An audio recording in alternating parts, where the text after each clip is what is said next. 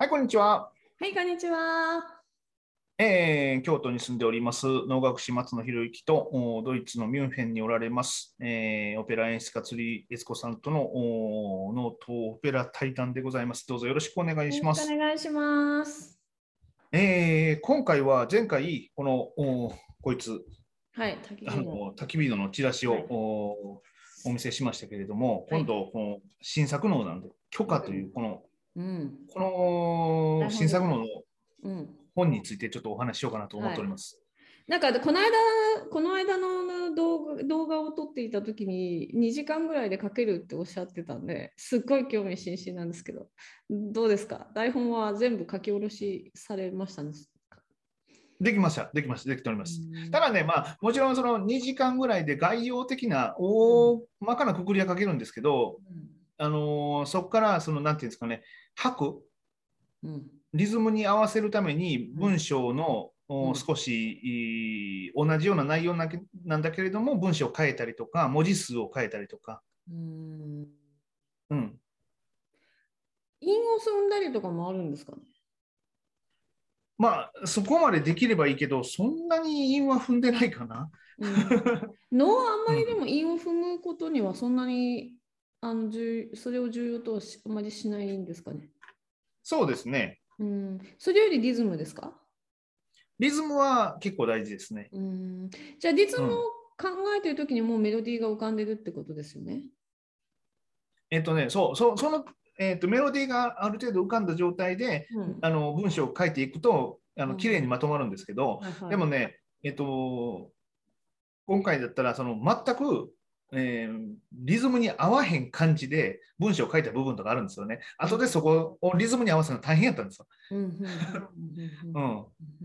うんだから今えー言ってたかな、七五調で大体できてると、うん簡単にリズムに合ってくるんですよね。うんえそれが、あのーえっとね、えー僕作ったらね、なんかね、ものすごくい分かりにくい、あのーえーにえっと、七五調じゃない六とかね、なんかこう センテンスが悪いやつが結構できてきて、あのそこは結構困りましたね、後で。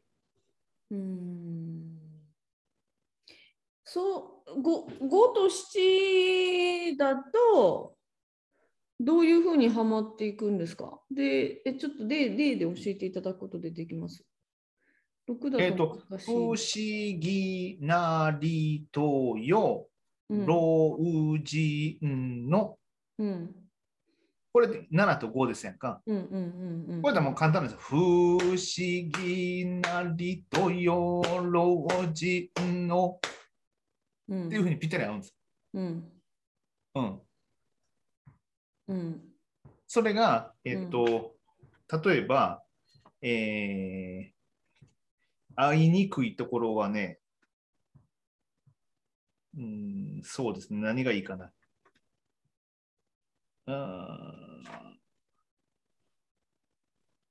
万物の根源は火であるという人あり、うん全く合わへんぞ。万物の根源は火であるという人あり。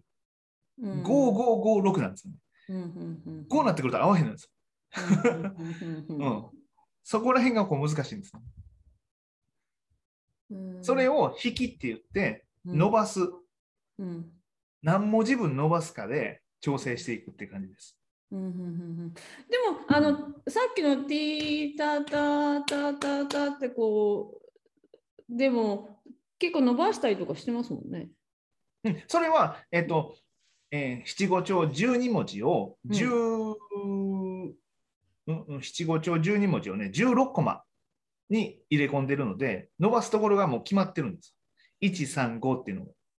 でこれはもうあの普通に聞いたらちょっと分かりにくいかもしれませんけど、僕らにとっては普通のことなんですよね。うん、もう一回やってもらっていいですか？えー不思議なりとよ老人の、うんうん、不思議なりとも老人のって感じですよね。いや、それやったら、当たってるのは違いますよ。違ってる。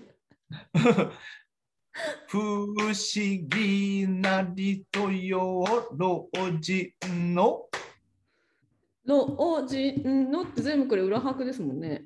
老人のそうそうそうそうそうそうです。うん。え、で、さっきの午後をそれに入れたとしたらどうなんですか？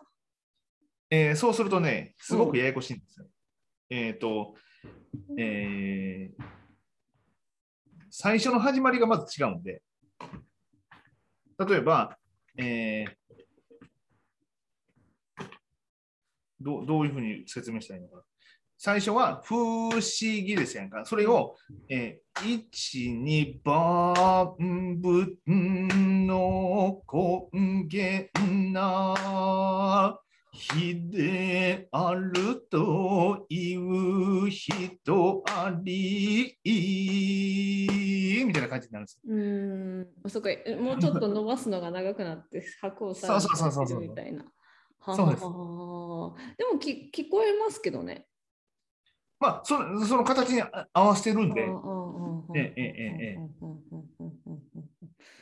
えうん、いまだにわからないのはその脳が裏から入るときと表から入るときが結構こうあるのが面白いなというかこうどうしてこう使い分けているのかなっていうのがすごい謎な使い分けてるというか、その言葉ありきですよね。うん。言葉がの文字数によって変わってくるんで、うんえちょっとその松野さんが書いた言葉は現代の言葉がいっぱい入ってるんですか？それとも全部昔っぽいんですか？ちょっと台本読んでいただいてもいいでしょうか？興味津々なんですが。えーっとね、うん。うーんと、どう言ったらいいんですかね？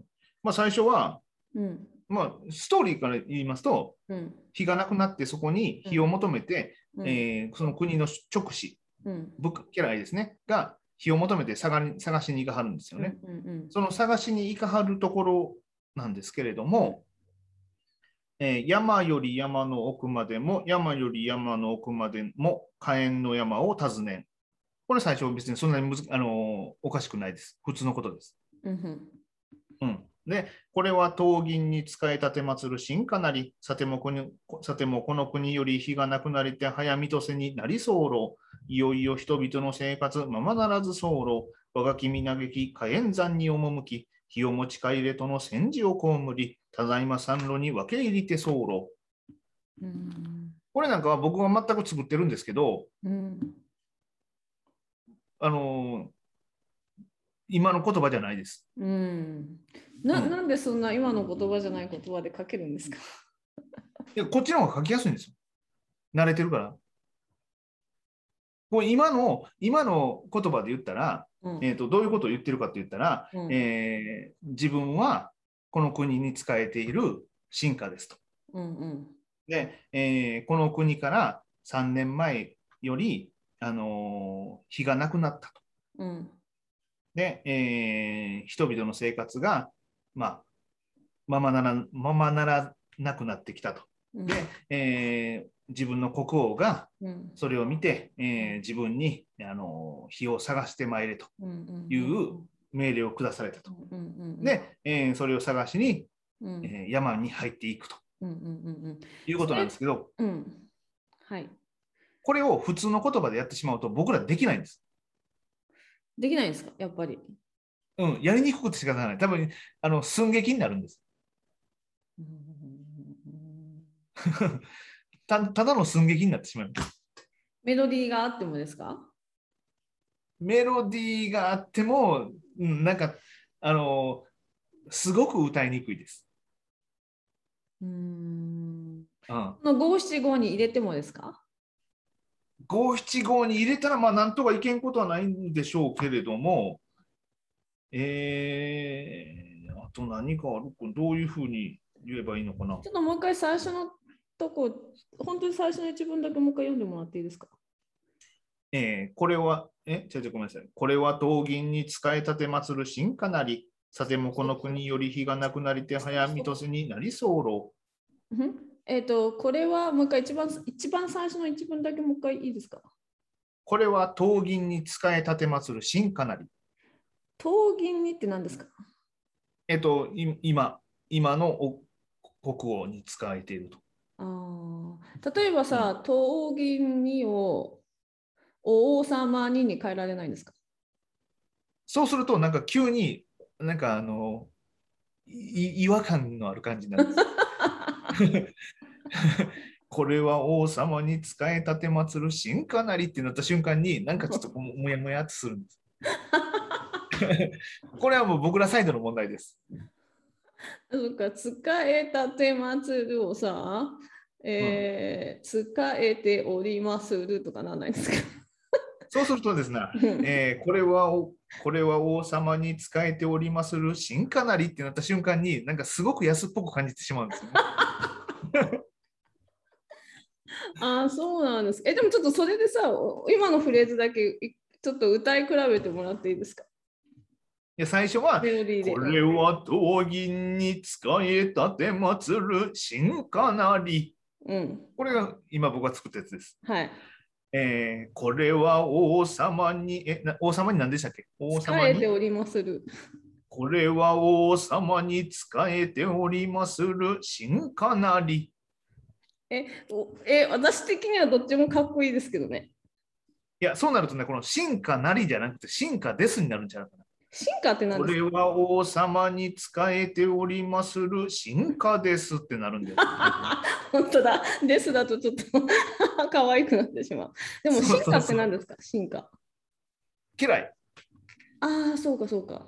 じゃあ、嫌い、嫌い、そうか。これは王これは様に王様に仕えておりまする家来ですってなんか変じゃない？なんか急になんか寸劇にならない？なんかこう、でも、あの、分かりやすいですけどね、私の耳には。意味が分かってくるので、単語の。あのなんなんでしょうね。もやもやっとする。すごくもやもやする。えでもそういう分かりやすい単語でオドイツオペラじゃなかったのを作ってもらえたら子供ももっと分かるんじゃないかしら。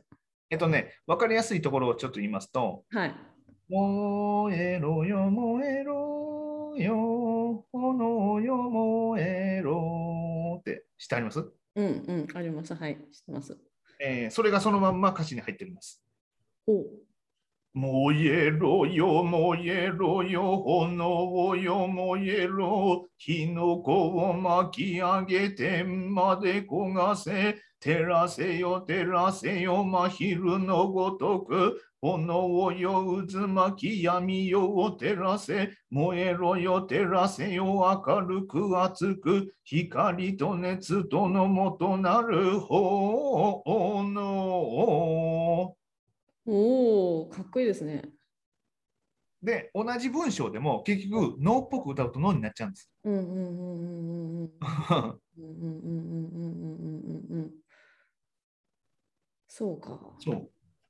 でもじゃあ本当にこの難しい単語は全部今風の単語にしたらもうちょっとさこう私みたいな素人でも分かるんじゃないですか？いやそうすると僕らができない。もやもやしたものがずっとあるからできない。それはだダメです。できないです。なんでいいじゃないですか。一回ちょっとやってみてください。あのー案内を、その今の言ったその進化うんが案内を、いあのーいい家を見つけて、うん家に入れてくださいって言うんですよね。うんうんうんだから、えーと、その最初の一言が何事にて、ええ何事にて候ぞなんですよね。うんうんうんうんでそれを何ですかってなった瞬間に、なんかちょっともうもうできないです。何事にてそ候や？これは文字数関係ないです。何事にて候ぞ。これが何ですかって言ったら、なんか、うんもやもやもやもやします。えー、でも長いだ長いか短いかの違いじゃないんですか？あのね、なんかね、えっ、と、要は、えっ、と、文語体か口語体の違いになってくるんですよ。うんうんうんうんうんで、文語体うんでやってるんですよね。うんで、口語体に直した瞬間に僕らもやもやするんです。慣れてないからですよね、それはね。でもね。そうそうそうそう。だから、うんえっと、お互いこういうふうに喋り口調、喋ってるんだけれども、うんこれは常に喋ってる口調じゃなくて文章のやり取りしてるんです。ああ、なるほうん、だから、えっと、文章でいかないと、あセリフっていうよりは文章なんですね。そう、だからもやもやもやもやするんです。あーなるほどね。なるほどね。面白いですね。へえ。結果、だからその辺は、うん。なんかなんでしょうね。あのーそうでないとなんか歌えへんみたいな。でもあの松野さん的にはまあ現代の人なんで例えば映画見たりとかドラマ見たりとかこうそういうこう会話形式の、えーそういう演劇っていうのはやっぱ慣れてらっしゃるじゃないですか。でこう文章じゃあ自分の台本を書こうってなった時に最初はやっぱりこう会話形式でやっぱり浮かんでくるんですよね。うんうんうん。あもう最初からこれです。いきなりもうこういう文語体でバーって出てくる。そうそう。で、その文語体で出たときにうん想像が働くんですよね。口語体ではでうんやってしまうと、そこで完結してしまうんですよ。あそうなんですか。その自分の頭の中にこうあのこういうふうなこの脳の形の言葉で自分の頭の中に出てきたときに初めてこうなんか想像力が働くっていうどう言ったらいいのかな、うん、と例えばねえっ、と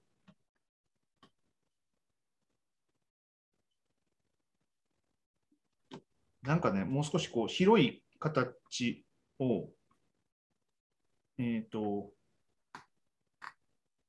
ある場所があったらいいんですけど、あ例えば最後、この曲の終わりは、えー神様が火を神家に渡して、で、その後、あのー風を起こして、で、自分たちは天に、えー帰っていくときに、その神家が今度は帰る道筋に火を落としていくんです。うんうん。これを許可って言ってるんですけれども、だからこの曲、許可っていうあの曲名にしたんですけれど、許可って許可するの許可ですか？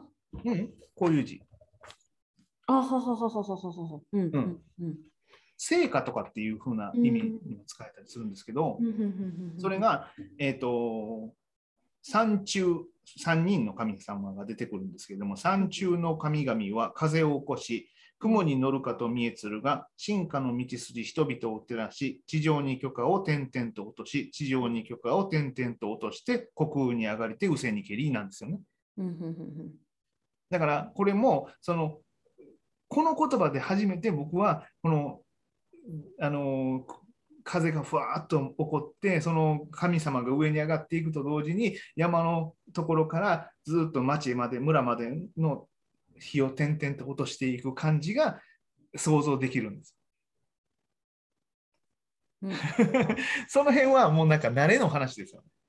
でもそれって普通に聞いてる人だと分かんないんじゃないですかね。私だったらちょっと言葉が難しくて半分ぐらいしかこうイメージできないなと思うんですけうん、だからあそこら辺のところがこういう本が必要なのかもしれないです。ど。うん。あ、読みながら見るみたいな。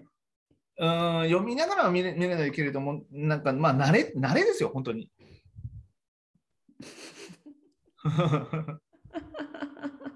えーでも一度こう交互体ののを作っていただけたらたいなっていう気持ちがすいや、もうなんか、もやもやもやもやして、だって僕、あのまず、えっと、去年とか、その YouTube のドラマみたいなのを、小芝居みたいなのをやってるんですけれども、うんうんまずね、声の出し方が分かんないんです。